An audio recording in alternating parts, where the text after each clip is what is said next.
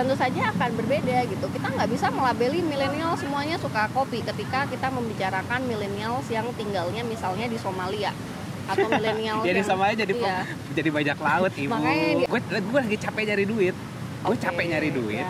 tapi gue takut miskin Hi, folks. This is your platform to be heard. This is your moment. Yash a moment. Hai Fox, eh, balik lagi bersama gue uh, Yaset Fadli di Yaset Moment. Kali ini ada tamu lagi nih dari podcast sebelah. Hai Boleh perkenalkan namanya? nama gue Mega Kesti um, podcast ini juga perlu dikasih tahu Boleh. nama podcast gue cerita 20 Nah, karena saya masih umur 20-an gitu kan. oke Ceritanya. Nah, eh, jadi hari ini kita mau ngobrolin tentang jadi gini di internet banyak lagi lagi ngetren namanya eh, lagi ngetren eh, terms. Kalau misalnya ada orang tua ribet ya kan politik politik lagi lagi hangat terus kayak dikatain kayak oke boomer gitu. Terus eh, pas kita ngobrol kemarin ya kayak kita ngebahas ngebahas milenial dong gitu. Sebenarnya sebenarnya jatuhnya gue yang mau curhat. Oke. Karena biasa gue mama dede lo mau dicurhatin. Namanya curhat 20 oh iya iya. kan? Baik baik. Eh dirimu umur berapa sih? 30 this year Oh sama, kita 89 katanya katanya 20 gimana sih tuh konsisten guys ceritanya. oke Nah, gue gue umur 30 yang mentalnya Gen Z. Nah, ini mungkin lo agak trigger kayak, aduh apaan sih Gen Z, Gen Y, lo ngapain lab- label-labelin Oke. gitu. Karena gue tahu Gen Z orangnya eh, yang lebih apa ya? mobile first eh, enggak, yang lebih eh, lebih open mind. Oh kata siapa Nah, nah itu seru kan, seru kan? Karena gue gue mengkategorikan generasi-generasi ini. Gue orang yang mengkategorikan Hmm. generasi-generasi. Nah, eh, maka dari itu eh, tema hari ini adalah apa sih waktu itu? Gue WhatsAppnya Boomer X, Y, and Gen Z. Eh, a label, to blame for ya a, a label to blame for. Nah, jadi akhir-akhir ini kita banyak-banyak ya ngelabel-labelin gitu. Hmm. Tapi, tapi emang sebenarnya dari pandangan dirimu pelabelan generasi ini gimana sih sebenarnya? gue sih sebenarnya nggak terlalu suka ketika label generasi ini terlalu overly used dan pada akhirnya sebenarnya itu cuma digunakan untuk marketing communication atau marketing strategi aja. Oh gitu. Gue juga nggak suka kalau kita tuh selalu dibilang millennial this, millennial that, like too many labeling on millennial, too many thing that you blame on to this millennials group.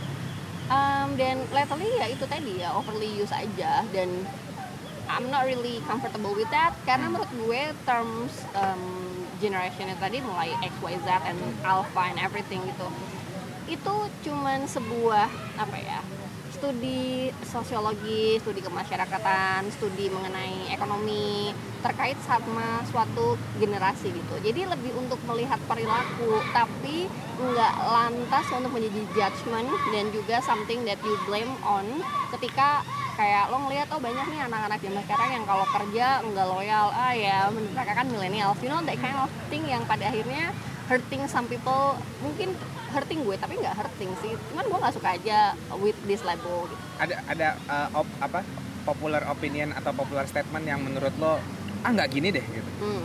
kayak misalnya millennials disebut sebagai, sebagai generasi yang narsis. Karena apa-apa dikit millennials nyarinya tempat eh, wisata yang instagramable. Like come on. Eh, lo lihat deh sekitar kita siapa sih yang suka foto? Maksudnya nggak cuma millennials aja kan sebutin deh. Nggak cuma millennial gitu yang Iya. suka foto. Mama Iya. eh, anak-anak kecil eh, yang punya emak emaknya ya ininya mama sih. Kan jadinya nanti aku diserang sama mama nih. Ya, jadi maksud gue nggak bisa digeneralisir bahwa all millennials ini tuh kayak misalnya narsistik gitu. Millennials mana yang lo teliti? Apakah millennials yang tinggal di kota suburb atau rural. Have you guys like research on millennials yang tinggalnya di rural? Apakah mereka narsistik? Enggak kan? Jadi ya do not generalize people based on their generation aja. Hmm. karena semua orang sebenarnya perilakunya sama. Nggak nggak depends on generationnya atau umurnya atau tahun lahirnya. Enggak sih. Maksudnya kayak banyak hal yang bisa dilihat dari millennials instead of just blaming on them untuk perilaku perilaku negatif gitu Ya, apa yang lo lihat kesamaan dari setiap lab, eh, generasi yang dilabelin ini?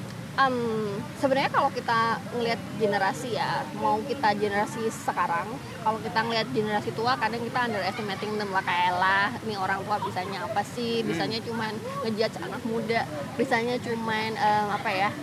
Eh, ngelihat anak muda itu sebagai sesuatu yang rebel gitu. Padahal kita sendiri kalau ngelihat anak yang di bawah kita yang masih cimit-cimit yang belasan tahun gitu, kadang kita juga suka ini anak eh, masih bocah tapi kelakuannya annoying banget sih ini dasar Gen Z gitu apalagi ya ya sama sih maksud gue adalah lo mau generasi mana pun ada saat di mana lo ngerasa sebagai generasi paling bagus lo ngerasa atas lo itu adalah generasi yang kuno banget sementara lo juga kadang sering lihat generasi bawah lo yang rebel nggak peduli lo generasi apa pun itu gitu Nah kan kemarin gue sempat nanya, Hmm.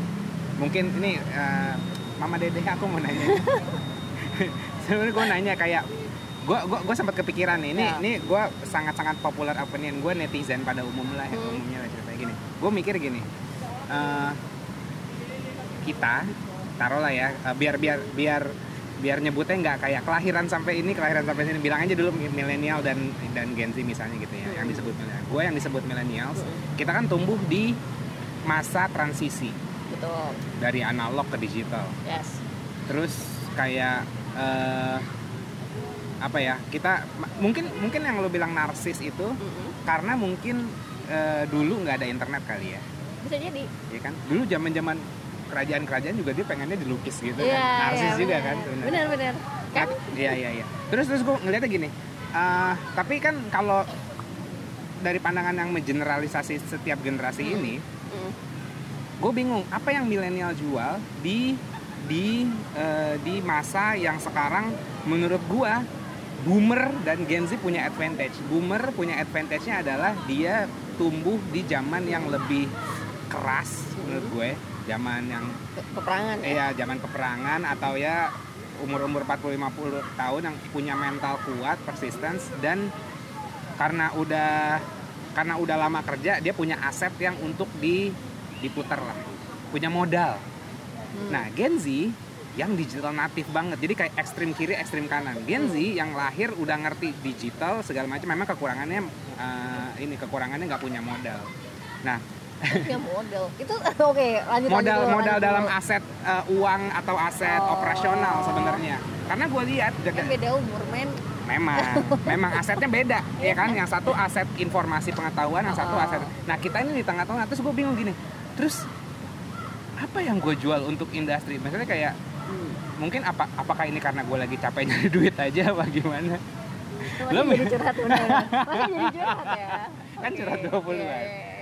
Iya, iya. dirimu gimana ngelihatnya apa yang bisa kita jual untuk industri ya yang untuk society lah maksudnya kayak gue gue lagi gue lagi merasa unworthy soalnya sebagai Oh, millennials iya berarti that kind of person apa ya Iya. Yang Gue lagi gue lagi merasa unworthy karena gini, Hmm. gue gue bukan di ekstrim kanan yang kayak jago banget digital, tapi gue nggak mau yang kayak gue labelin sebagai boomer yang kaku banget oke gitu. Terus gue harus di pihak mana di di kondisi sekarang, gue harus menjadi orang yang kayak gimana? Apa yang kayak Gen Z banget atau yang kayak boomer banget? justru menurut gue ketika lo berada di tengah-tengah itu advantage-nya ya lo bisa apa ya menawarkan keunggulan masing-masing. Ya benar keunggulan yang ada di boomers dan keunggulan yang ada di Gen Z dan aja dan ada di lo semua gitu. Misalkan gini kayak gue juga bukan tipe orang yang ngerti digital banget banget. Tapi Oke. kan gue punya teorinya. Gue kan eh, juga sebagai apa ya melihat lah ya analisa Hmm. trennya tuh seperti apa. Jadi lo dapat kemudahan dari digital lo kayak misalnya bisa sekarang tuh lo nggak apa-apa harus baca buku gitu. Tapi lo bisa menemukannya semuanya di Google. Tapi lo juga karena lo lahir di era yang dibilangnya Analog gitu lah ya. analog itu Ah, tadi jadi lo masih suka baca lo nggak cuma percaya dari Google aja lo juga Hmm. melakukan research sendiri pada buku yang lo baca bener Hmm. nggak sih begini lo masih ada keinginan untuk membaca buku hmm. Um, terus tapi lo juga bisa melihat tren-tren yang um, latest trennya seperti apa yang kekinian lah ya itu lo bisa cari di Google jadi lo bisa combining Iya apa yang lo baca di buku dan apa yang lo lihat di Google right? Sementara mungkin bisa jadi ketika orang em, kan bisa dibilang yang sekarang mobile first tipikalnya mereka tidak suka membaca buku. Ini gue nggak mengeneralisir. Tapi most likely terjebak dia most likely kalau anak-anak zaman sekarang enggak mereka memang karena ya udah udah ada digital juga Udah ada kan. YouTube, ebook atau video. YouTube ya, ya. eh, anak zaman sekarang tuh dibilang lebih suka sama visual Hmm. trennya karena kembali lagi privilege-nya orang lebih banyak menampilkan em, apa visual ya rather than buku gitu. Jadi ya udah ketika anak-anak yang zaman sekarang melihat oh gue biasa nyarinya di Google gue bi- biasa nyarinya di- dari video gitu. Sementara mereka kayak lupa dengan buku. Nggak suka baca yang panjang-panjang gitu. Sementara lo masih suka nih baca buku. Iya. tapi lo juga suka ngikutin berita terkini tentang um, isu yang lo minati gitu. Jadi akhirnya lo combining. Itu hal yang bisa lo jual gitu. Terus apa lagi ya?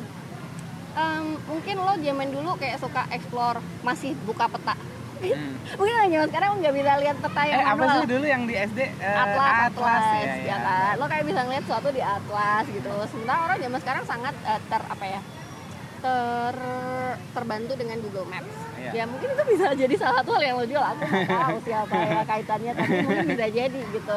But Ah, anyway ketika kita membicarakan zaman orang tua kita mereka memang em, didikan orang tua zaman kita sama orang tua zaman sekarang kan tentu berbeda. Oke. Nah makanya lo bisa lo bisa jadi apa pun yang lo mau sih itu nggak perbatas eh, itu generasi itu nggak membatasi apa pun Nggak, sebenarnya. karena gue ngerasa kayak gue di tengah-tengah Nah, gue nggak di ekstrim kanan nggak di ekstrim kiri Ah. jadi gue nak serba nanggung ya oke. jadi jadi gue berasa generasi yang serba nanggung jadi nggak ada yang bisa dijual anggapannya kayak apa juga sih telur setengah matang enak ya lah sekarang orang zaman orang zaman sekarang malah terlalu banyak menjual kata millennials yang dibilang penyakit millennials terus eh, apa lagi ya traveling ala millennial hotel kekinian ala millennials like too many millennials thing lately mau tau gak itu cuman SEO tau exactly ya Ah, kan supaya SEO Ya doang. karena lo kerja di marketing pada akhirnya lo tahu itu Ah. semuanya gak komersialisasi kata milenial. That's why gue nggak terlalu suka nih kalau dilabelin millennial this, millennial that. Eh, bahkan kayak dibilang millennials tuh kalau di kantor tuh mereka eh, kerjanya lebih pinter padahal kalau millennials nggak dikasih tahu cara kerjanya mereka kadang juga nggak tahu prosedur kan jadi Iya. ya bisa aja mereka nggak Lost gitu ya, paham iya. gitu, heeh. jadi nggak bisa kita mengeneralisir semua milenial itu pintar karena mereka dari lahir udah lihat apa sih Google gitu like hello ya kita juga butuh direction gitu So sebenarnya itu terms untuk marketing aja, bukan dipakai buat sehari-hari, buat maksudnya kayak Hmm. menghumanize semua. Ya malah itu dehumanize sih menurut gua gitu. Oh enggak sih sebenarnya itu Nggak bisa sembarangan dipakai berarti terms itu. ya juga. Jadi karena kita eh, ngomongin milenial tuh kayak lebih menyebut suatu generasi kan. Nah, artinya kalau dari terminologi sosiologi kayak eh, millennials atau Gen Y ini merupakan generasi yang lahir tahun sekian sampai tahun sekian. Yang merasakan. Eh, yang merasakan perpindahan itu tadi ya dari analog ke digital terus yang melewati tahun 2000 gitu. Nah 2000 dulu di- di- di- disebutnya tahun milenium, makanya bilang milenial. betul. Eh, tapi kan kenapa ada research mengenai suatu generasi untuk mencari tahu sih em, karakteristik atau perilakunya itu seperti apa. Tapi perlu diingat bahwa millennials itu pun terbagi lagi. Em, misalnya nih kita berada di lingkungan yang berbeda, eh, berada di kelas sosial yang berbeda, berada di environment yang ekonominya juga berbeda. Tentu saja akan berbeda gitu. Kita nggak bisa melabeli milenial semuanya suka kopi ketika kita membicarakan millennials yang tinggalnya misalnya di Somalia atau milenial Jadi yang- sama aja jadi iya. jadi bajak laut ibu. makanya di Afghanistan I mean ya udahlah. Maksud gue adalah ketika lo membawa kata-kata millennial this and millennial that itu too much aja sih lately. Um, ini tuh cuma ngomongin masalah perilaku. Nggak nggak sampai harus jadiin marketing strategi marketing communication. But anyway itu laku kata-kata apa pun yang pakai millennial pasti kliknya juga tinggi mungkin so that's why people keep using it Nah kan banyak yang pakai terms milenial buat buat jualan nih, terus buat bikin tren juga sebenarnya. Lu sempet kebawa tren gak sih? Enggak, gue anaknya nggak mau ikut tren soal Wih. soal anti mainstream Indie, indie, anak indie ya. Indie juga udah ngetren sekarang, bukan anti mainstream lagi. eh penikmat senja gitu gitu lah Enggak Nah. sih apa Nggak ngomong-ngomong penikmat senja, gue sebel karena sebelum penikmat senja itu ada, gue sudah menjadi penikmat senja dan itu jadi bahan olok-olok. Gue gue sebel karena sebelum lo, lo semua jadi anak indie gitu kan, gue udah menikmati teh panas sama matahari tenggelam di Iya, iya, atap iya. rumah gue gitu. ya, ya, ya. Kayak sebel. ya exactly gitu deh pokoknya overuse aja kan lately kan menurut gue gitu padahal sebenarnya eh, dari generasi ke generasi selalu ada skeptical dan kita selalu mengeneralisir eh, generasi sebelumnya ataupun generasi berikutnya gitu. Nggak peduli lo milenial baby boomer gen z. Mungkin juga kalau anak-anak gen z ngomongin adik-adiknya juga gila nih alpha Nah. generation gitu. Like udahlah nggak usah dilabelin buat apa sih. Kalau gue Oke, menurut menurut lo kenapa mereka melabeli itu? Maksudnya kayak di- bukan bukan dari sisi eh, sains atau sosiologinya. Maksudnya orang-orang biasa kayak ah, lu milenial boomer gitu. ya karena lagi ini aja lagi happening aja ya karena itu tadi marketing strategi marketing komunikasi ngomongnya pakai milenial semua ya pada akhirnya tuh jadi kata-kata yang populer terus ternyata apa namanya semua orang ngeh maksudnya apa ya ya udah dipakai itu sih Iya sih. Buat nembak ads gak sih? Iya, ya lu kan anak marketing, anak marketing. Pada akhirnya semuanya itu ada tentang komersial, ya kan? Jadi sebenarnya orang-orang yang make kata-kata itu sebagai kata maksudnya kayak sehari-hari dia make itu sebenarnya dia kena. Sebenarnya dia yang Udah ter- kena terpapar, terpapar sama oleh iklan-iklan yang orang-orang marketing buat. Kayak misalnya gini, gue tuh pernah ya ada kejadian, gue kan mel- meluncurkan sebuah skincare untuk anak usia 20-an.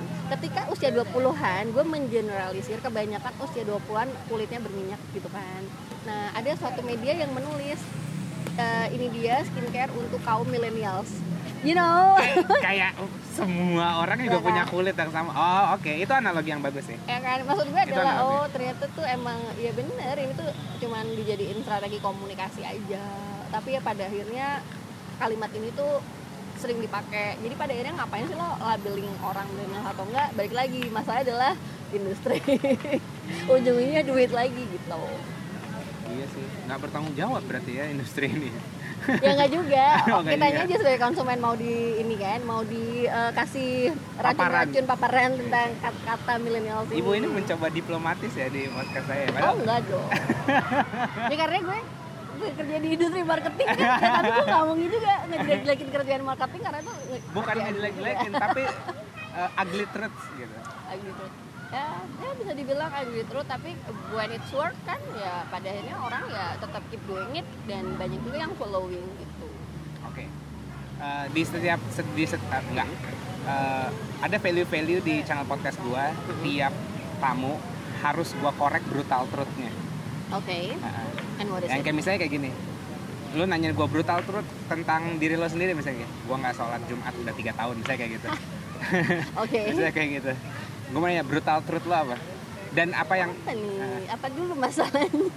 yang lo lihat di lingkungan lo ya orang marketing suka ap- apa pun yang terjadi pada keseharian kita kita suka jual aja itu lagi truthnya marketing gitu Ya. kerjaan gue apalagi nggak ada yang suspicious sih dalam hidup gue oh gitu ya oke lumayan. Itu lumayan ya kan? lumayan ini sih. Lumayan brutal ya karena Iya, gue lumayan punya ugly truth. Iya.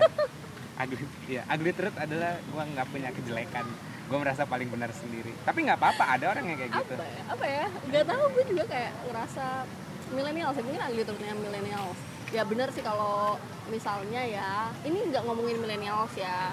Karena gue nggak bisa mengeneralisir semua orang yang lahir tahun 80-an seperti ini cuman kalau dibilang banyak orang yang udah nggak terlalu peduli memiliki rumah itu benar karena kayak gue pribadi juga gue berpikir ngapain gue punya rumah sekarang gue karena kalau gue tipenya nggak mau terikat komitmen men jadi kayak komitmen isu ya ya ya ya maksud gue beli beli properti kan komitmennya banyak ya Ah, oke, jadi gue oke. kayak ah, ngapain sih gue terikat komitmen kayak gitu jadi Nah kenapa? Kenapa? Kenapa? Orang gue capek kalau nyokap gue tuh kayak udah mulai DP rumah, DP rumah, DP rumah. Sementara Ya. gue nggak. Menurut lu kenapa kita nggak mau eh, nggak mau punya rumah? ya itu tadi Kebanyakan kita Nah, gitu. gue sekarang gue nanya ke lu kenapa lu gak mau punya rumah Eh sama sebenarnya. Se- Apa? eh, Komitmen issue? nggak komitmen isu menurut gue. Rumah itu hambatan untuk berkembang menurut gue. oh kok gitu sih pak gimana sih pak Rumah itu coba adalah jelasin jadi gue yang nanya Ru- menurut gue rumah adalah hambatan untuk berkembang. Satu, iya. Eh, gini, bapak anaknya nomaden pasti ya iya. oh gue selalu gue kota. selalu pindah kosan di kantor yang baru saya kantor gue di Oh, sini iya. gue selalu pindah ke sini wajar wajar biar gue bisa sepedahan sebenarnya wajar Nah, Hemat ongkos juga nggak sih? iya iya. Rum, lu kalau menurut gue ya, kalau biar lu nggak kemakan iklan-iklan uh, rumah properti zaman sekarang karena mereka enak banget kayak DP DP apa segala macam akhirnya kelilit utang. Menurut gua uh, rumah salah satu beban be- apa ya bukan yang yang yang menghambat kita untuk berumah satu lu pasti cicilan. Duitnya menurut gua kalau dulu ya orang em, bilang duit tabungin atau duit investasiin gitu kan. Jadi jadi jadi sebuah obligation jadinya. Sementara untuk untuk kondisi sekarang yang kayak duit bisa lo apain aja gitu sayang banget untuk itu jadi jadi benda mati. Walaupun misalnya kalau Ya, di tanah akan akan akan berkembang gitu. Kalau kalau menurut gue sih ini bukan apa ya bukan fenomena yang terjadi di milenial saja ya. Karena kan selama ini dibilang milenial nggak suka beli rumah nggak suka punya properti gitu. Padahal generasi atas gue yang sekarang umurnya udah late late 30s gitu ya banyak juga yang berpikiran sama gitu. Eh, kalau orang tua kita menyarankan kita punya properti ya takutnya uang kita kepake hal yang lain yang le- lebih Iyalah, remeh-temeh. traveling. traveling. Gue sayangnya juga nggak terlalu suka yang traveling gimana gimana oh gitu. Jadi ya gue tuh abisnya dimakan. Gue nggak bisa makan gak enak. Kalau makan bekasnya apa? Maksudnya kalau traveling kan kayak memori gitu kan? Ya. Kalau makan apa? Iya, kalau Ya, lo, makan apa? lo jadi nggak sakit men lagi nggak sakit? Maksudnya lo makan jadi makan nggak sakit. makan sehat gitu? Makan Ya, sehat makan yang sehat mahal-mahal kan sekarang gitu. mahal. Ah. makan biasa juga mahal. Ah. nggak mahal sih kadang gini standar taste lo gitu. Gue nggak harus makan yang di tempat yang mewah gimana? Enggak yang penting enak tapi kan enak tuh subjektif. Nah, jadi ya gitu. Gue balik lagi nih ke rumah. Tapi ini yang terjadi Apa? maksudnya ya, eh, masalah duit-duitan ini Ya. gimana? Oh ya ada satu ada Apa satu tuh? pembahasan bagus banget. How you value money? Ya duit duit just duit aja sih kalau Hmm. gue. Karena it just a tools gitu. Jadi gue tuh ya bahkan ketika gue umur 20-an awal sampai sekarang nih sebenarnya gue tuh bukan tipe orang yang liatin seru gaji. Tiap bulan kalau ada gaji masuk ya ya udah eh, udah selesai gitu. Kalau disuruh ngomongin duit salingnya buat apa buat gue? Ya itu just tools aja buat make a living that's it. Hmm. maksudnya gimana nih value of money? Kalau menurut lo apa? Value of money itu gimana? Tunggu du- duit ada di eh, nomor berapa prioritas lo? Oh enggak ya ini pertanyaan berikutnya aja sebentar sebentar duit ada nomor kalau nomor dua gimana nomor satu happiness Nah. nomor dua duit oh gitu gitu Oke. Nggak karena gue gue gue benci. Maksudnya ini balik lagi ke curhatan gue sebenarnya. Gue lagi capek nyari duit. kok banyak curhat nih Iya makanya kan dicurhat 20 Oh iya, iya. an gimana Ini tapi kebetulan di podcastnya bapak loh, bukan podcast. Oke, kenapa kenapa lo? Gue gue lagi capek nyari duit. Gue Oke, capek nyari duit. Ya, Tapi gue takut miskin. ya wajar, Gitu. ya wajar. Lo capek kerja aja kali men. Lo capek kerja corporate, eh, capek kerja corporate maksud gue titik. Iya, iya. Misalnya lo harus kerja kayak jam 9 sampai jam 6 atau bahkan juga sering lebih gitu kan. Mungkin lo lagi capek gitu aja. The thing is cari job yang bisa ya? bikin Ini lo temporary happy. ya? Iya. Iya. Gue pernah merasakan itu juga kan. Gimana? Pak enggak, gue gua, gua mewakili orang-orang idealis yang di sana yang Hmm. yang kayak eh, apa? Ya, gue ini ini ini naif banget sih kalau lo denger Hmm. sih kayak ah gaji gede nggak happy eh, percuma benar. mendingan gue eh, apa sedikit tapi gue misalnya punya usaha sendiri naif tapi ada orang kayak gitu contohnya gue gue kalau bisa gue turunin gaji gue dikit di sana tapi gue punya punya apa ya eh, lebih banyak flexible time Hmm. atau creativity Hmm. gue juga mau tapi kan itu nggak bisa Mhm. gue mewakili itu Oke. Tapi pertanyaan gue apa sih Iya. Jadi ini masih ada kaitannya sama milenial gak sih? Atau mungkin ini permasalahan milenial saat ini? iya permasalahan iya menurut gue permasalahan iya, iya, milenial iya. saat ini kayak Ini nanti kayak kita ada judulnya gini dia curhat milenial Ah, iya, gimana? boleh boleh boleh terus nah eh, terus dia cari gimana sih tadi pertanyaan Ya gue? jadi pertanyaannya lo lagi capek nyari duit, terus lo iya apa yang harus Gaji gua gede. apa yang harus gue lakukan lo kan juga pernah katanya pernah dapetin hal yang begini kan lo boleh ceritain nggak lo pernah capek nyari duit apa capek kerja atau apa ya sebenarnya gue juga capek kerja, terus mendingan gue nggak kerja, pengennya punya laki tajir, terus hidupnya apa ya ya. ya. Menurut gue mau gaji lo gede, mau gaji lo kecil, makanya gue bilang paling paling penting adalah happiness. Lo happy nggak ngerjain kerjaan ini? Lo pulang ke rumah itu rasanya eh, capek banget tiap hari atau lo ya udah kayak biasa aja atau misalnya kalau gue terjadi simptomnya waktu itu ketika gue nggak happy nggak happy sama kerjaan gue adalah gue bangun tidur Tadi gue denger, gue dengernya happy sex. Hah? Enggak, happy nih, enggak ya? Happiness. happiness Oh, oke oke. Oke oke. happiness ah, oke. ketika lo nggak happy sama pekerjaan lo biasanya simptomnya gini lo pulang ke rumah capek sering banget capek capek banget lo bangun tidur lo Bangun tidur nggak semangat ya? ya kan nggak Ah. semangat kan mau berangkat ke kantor gue sampai nangis Iya. seminggu Shit, Drama gue pernah, banget iya, ya gue ngerasain itu. lo pernah ngerasa itu kan Ah. kayak aduh kok gue sedih banget males Ah. banget gitu Ah. beranjak nah itu gue terjadi sih sampai akhirnya gue resign gue nggak punya backup plan apa pun itu Nah, gue kayak mau belajar dari lo nih. Terus lo, lo resign. gue resign, gue gak punya backup plan Gue cuma pengen liburan Karena gue waktu itu merasa Wah gue punya duit nih di tabungan Bisa gue pakai Ah. hidup lah tiga bulanan Turns out gue kebanyakan liburan Satu setengah bulan udah habis gitu Oke. Bahkan dulu gue kosannya lumayan yang udah kece gitu Sama, kosan gue juga mahal. Iya kan? Udah, gue nggak mau kayak gue pindah men Eh bukan kok sekarang enggak Waktu itu gue pindah men pindah ke yang lebih, Lebih ah, downgrade lah ya, anggapannya. downgrade Gue pengen tuh kemarin. Tapi nggak bisa kan kayak aduh ini udah enak banget, Ya, ini udah enak exactly. banget gitu. Exactly Terus kayak kalau gue nggak punya duit, gue harus pindah dari sini. Ah tidak, Ya. gitu. Tapi Dan ya akhirnya itu terjadi lo pindah. Gue pindah Terus apa yang lo rasain? sedih Terus? kayak dulu kamar gue paling nggak gede dikit Eh. gitu kan Terus sekarang kamar gue kecil banget. Nggak ada ventil eh, ada ventilasi tapi bukan yang ventilasi keluar gitu loh. Gue tuh kalau punya kamar harus ventilasinya keluar ini tuh enggak jadi gue kayak sedih. Tapi pada akhirnya itu memotivasi gue untuk nyari kerjaan lagi. Padahal tadinya nggak pengen kerja karena Nah Kayak- nyari kerja karena butuh duit atau kayak enggak? butuh duit tapi tetap milih-milih dong. Hmm, Oke. butuh duit tetap milih-milih karena gue nggak mau terjebak dalam um, company trap atau corporate trap yang sama gitu. Pada akhirnya gue bilang passion aja nggak cukup. Ini kalau ngomongin passion kan apa pun yang membuat lo happy eh, itu yang lo lakukan gitu kan. Nah menurut gue gue tipikal orang yang kalau bekerja gue harus sesuai passion. So passion gue kan marketing ya. Jadi gue nyari yang sesuai passion gue. Industrinya gue suka fashion gue jalanin di fashion. Jadi gue nyarinya tipikalnya seperti itu. Kayak di fashion marketing role-nya. Tapi gue juga nyari industri lain. Eh, ya beberapa interview gue melaluinya akhirnya dapet job offer. Setelah berapa bulan? Cepet sih karena kan gue Oh lo dibutuhin banget di talent pool se Indonesia. saya nggak sombong lupa bapak yang ceritain ya nggak nggak gue karena mungkin kerjanya marketingnya jadi lebih gampangnya enggak gue kerja mark iya, iya sih. Coba banyak sih ya? banyak banyak banyak masuk. sebenarnya mudah kalau lo marketing itu sebenarnya gampang aja nyari kerjaan gitu jadi yang gue alami Nyari yang cocok susah. ya exactly yang cocok ya terus sebenarnya kalau kerjaan ada banyak gue sampai gitu, kurang lowongan. ajar gini gue ceritain jadi ada satu perusahaan udah naksir banget sama gue sampai Ya. gue sebelum gue dinyatakan diterima aja Hmm. gue tuh diajak office tour gue bilang gue belum diterima tapi office tour biar lu mau biar lu Nah. say yes gitu Oke. direkturnya udah kayak oke eh, ditunggu ya jawabannya gitu kan sampai gue tawar gini "Hmm, pak saya ambil gaji yang bapak tawarin 60% aja tapi saya masuk senin sampai rabu kurang ajar gak gue eh tapi ada yang bisa kayak gitu ada ada aduh doain gue dong Iya, ada, ada, doain ada. gue I get uh, ya friend of a friend, tapi kita masih satu company. Jadi waktu gue masuk dia keluar.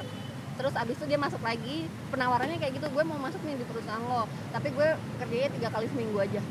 Ke kantornya tiga kali seminggu. iya iya iya Ada. Shit. Ada men, tapi ya itu enggak itu Iya, special nggak case semua. lah. Enggak semua bisa kayak gitu. karena ini banget kali ya eh, talentnya rare kali dan orangnya Hmm, corporate-nya sih yang rare menurut gue. Ah, Kalau orangnya sama temen gue mah marketing biasa banyak sebenarnya yang bisa kayak dia. Cuman kan company-nya tipikalnya yang lebih percaya ke orang lama gitu iya kan. in ya gitu Iya, bisa-bisa aja. Kalau gue waktu kemarin itu akhirnya gue banyak pertimbangan nih untuk pilih untuk akhirnya milih perusahaan itu. Dia e-commerce kecil gitu. Eh, sementara kayak se- apa pembandingnya lah ya. Offer pembandingnya itu international company. Tapi kok dia kayak nggak nggak apa ya menghargai karyawannya gitu loh. Jadi gue dulunya udah asmen di marketing, tiba-tiba di yang international company itu oke dia udah okein untuk jadi asisten manager pas dia telepon gue kayak eh sorry kalau offernya kita ganti jadi marketing supervisor gimana like the Oh, hell turun, man iya, iya. jadi gue nggak mau dong ada ya udah gue pilih si e-commerce yang kecil itu but we never know. Ternyata si e-commerce kecil ini yang makin meningkatkan exposure gue di dunia digital marketing gitu. Sampai gue kayak dapat beberapa um, seminar dari gue jadi speakernya gitu. Jadi you never know what life brings you. Like ya udah keep exploring. Dan enaknya kita sekarang kalau lo apa namanya kerja ada probation tiga bulan enam bulan terus kalau lo nggak cocok ya lo bisa leave. Tapi ya menurut gue nggak semua orang punya privilege kayak gitu gitu. Sebenarnya lo bisa bisa aja kalau lo nggak cocok tiga bulan oke bye gitu kan. Hmm, berarti bisa ya? sebenarnya bisa bisa aja. Ya itu tadi karena ketika lo masih usia 20-an lo akan lebih bisa untuk explore dunia lo sih. Jadi apalagi ketika lo punya cukup uang di tabungan yang sekitar 3-6 bulan lah paling nggak lo masih bisa explore anything sih asal nggak habis buat traveling aja duitnya Terus setelah kayak kalau Ultraman tuh yang merah ting dong ting Iya. dong ting dong kan bulan ke-6 aduh aduh aduh aduh. Oh, iya. Yang mana aja deh. kerjaan apa aja bang Ah, iya sih, iya sih. Emang kadang-kadang terganggu sih maksudnya kayak waktu waktu gua masih di dalam kayak gua harus cabut. Kayak vision gue jauh. Iya. Kayak gua akan ngebangun podcast channel, sih Oke. gitu begini begini gitu kan. Tapi pas dieksekusi walaupun maksudnya kayak pas dieksekusi tuh kayak wah nggak se nggak semudah itu eh, nggak tahu mudah apa susah tapi maksud gue eh, perasaan nggak sabarnya kayak hmm. pengen buru-buru pengen buru-buru ada traction ada Hmm. something gitu loh Hmm. Ya bisa lah lo kayak harus taking time Atta Halilintar aja nggak langsung bisa kayak Oh, sekarang iya, iya, kan. iya. jadi apa ya kalau dibilang apa sih tadi pertanyaan utama lo? Ini anak ya bayangan ngomongnya tuh banyak gitu anaknya otaknya eh, bercabang. Lo pasti tipenya yang ini ya iya. banyak anxiety ya. Enggak gue mak gue gue kalau kerja harus harus pilihan gue ada banyak. Gue nggak bisa kayak Oke. fokus di satu kerjaan. Oke. Jadi kalau misalnya gue misalnya multitasking anaknya nggak multitasking nggak Oke. multitasking tapi suka dengan banyak pilihan pekerjaan dalam satu hari misalnya oh Gua biasa lo di nggak agency suka rutin ya Iya, tipenya gue biasa di agency satu minggu bukan satu brand yang gue Hmm. kerjain, Ya. tapi tiga brand. Jadi kayak kalau ini di sini udah exhausted, Hmm. misalnya ngerjain brand ibu, Hmm. brand rokok, sama brand musik misalnya gitu, kan enak tuh. Ya. Ini pusing, ah gue ke sini. Ya. Ini bosan, ini gue ke sini. Ya. Jadi lo lebih cocok ke kayak gitu. Iya. Kenapa lo nggak nyari kerjaan kayak gitu lagi aja? Iya sih belum ada. Ya udah tinggal Agency. nyari aja men. Gaji gue kegedean kayak buat agency dah. Ya itu tadi kan gaji gede belum tentu happy kan. Iya bener sih. Nah, lo bilang tadi bisa adjusting untuk loh Mama numbers. Dede lo, saya saya lagi konsultasi sebenarnya. Tapi bener-bener gue gue ngajak lo collab karena Hmm. gue karena gue ngeliat beberapa channel yang eh, menurutnya nilai-nilainya sama kayak Hmm. gue dan Hmm. Dan kebanyakan gue gue gue bisa gue bisa berani statement keba- kebanyakan orang yang bikin podcast sebenarnya itu pelampiasan dia pengen ngomong Ya benar. iya gak sih Karena lo kayak sehari-hari jarang ngomong ya, nggak Ber- punya tempat untuk ngobrol ya. iya pelarian pelarian kayak gitu kan Hmm, enggak sih kalau aku tuh dulu cita-citanya jadi penyiar radio, tapi nggak kesampean. serius Ya gue pernah jadi penyiar radio waktu SMA. Nah. Habis itu mau jadi penyiar radio kayaknya gue ngerasa enggak lah, gue tuh tipikalnya emang karyawan korporat. So ya ada podcast itu menyenangkan sih karena lo kayak bisa ngomong aja. Right. ya so cukup eh, cukup eh, sampai sini aja Jadi kita tuh sebenarnya nggak ada pertanyaan guys. Nggak ada pertanyaan, nggak ada jawaban. ada kesimpulannya kesimpulan, nggak sih? kesimpulannya semua orang sama aja apa yang gua rasain sekarang Hmm. Dirasakan dengan dira- akan dirasakan oleh Gen Y akan dir- dan sudah dirasakan oleh Boomer Ya, sebenarnya ya. sama aja tapi cuman Sama. beda circumstance aja Iya. yang dirasain mereka mungkin Benar, depresi benar. dulu ikut perang aduh gue pengen jadi dokter deh tapi gue disuruh megang peler mu- mungkin Ya. mungkin beda circumstance aja tapi ya bocor banget aduh si abang kritik-kritik Ya lo itu lagi di park, so Iya. ya it's Iya. okay. Ini adalah kamu harus mendengar suara-suara alam. betul betul Ya Eh, benar, lo harus nonton Mad Men tuh Karena di situ tuh kelihatan walaupun lo hidup di tahun 60-an Tetap aja lo akan judgmental, anak-anak di bawah lo tuh rebel-rebel gak bisa diarahin. Sama kan kayak kita sekarang melihat orang tua ngelihat boomer sekarang Eh sorry, boomer melihat yang dibilang milenial sekarang mungkin juga sama nih anak milenial rebel Padahal ya kayak lu blame on the generation. Untuk sesuatu yang pada pada zaman lo muda lo tuh juga dibilang kayak gitu men. Jadi ya udahlah itu cuman sesuatu yang melabeli lo tapi nggak bisa dijadiin sesuatu yang untuk generalize seluruh generasi gitu. Nggak semua milenial narsis nggak semua milenial suka kopi nggak semua milenial eh, nggak mau punya rumah. Teman-teman gue banyak yang udah punya rumah so ya ini nggak nggak bisa milenial tuh nggak bisa mengeneralisir apa pun. Dan ingat tadi gue yang bilang eh, millennials itu hanya strategi marketing hanya pelabelan generasi pelabelan generasi untuk kayak strategi komersial. komersial Ya. gitu. semoga menjawab dan ada value-nya untuk para pendengar Ya, thank you mbak Mega ada nggak ada value apa apa gitu Tunggu. kalau nggak ada value apa apa berarti di akan dilanjutkan di episode Oke. episode berikutnya Baik. Gitu. latihan biar ada tapi value-nya nanti diganti judulnya curhat milenial oh, iya, bisa bisa bisa thank you udah mampir alright dan dadah thank you udah diundang ya bye bye Dadah.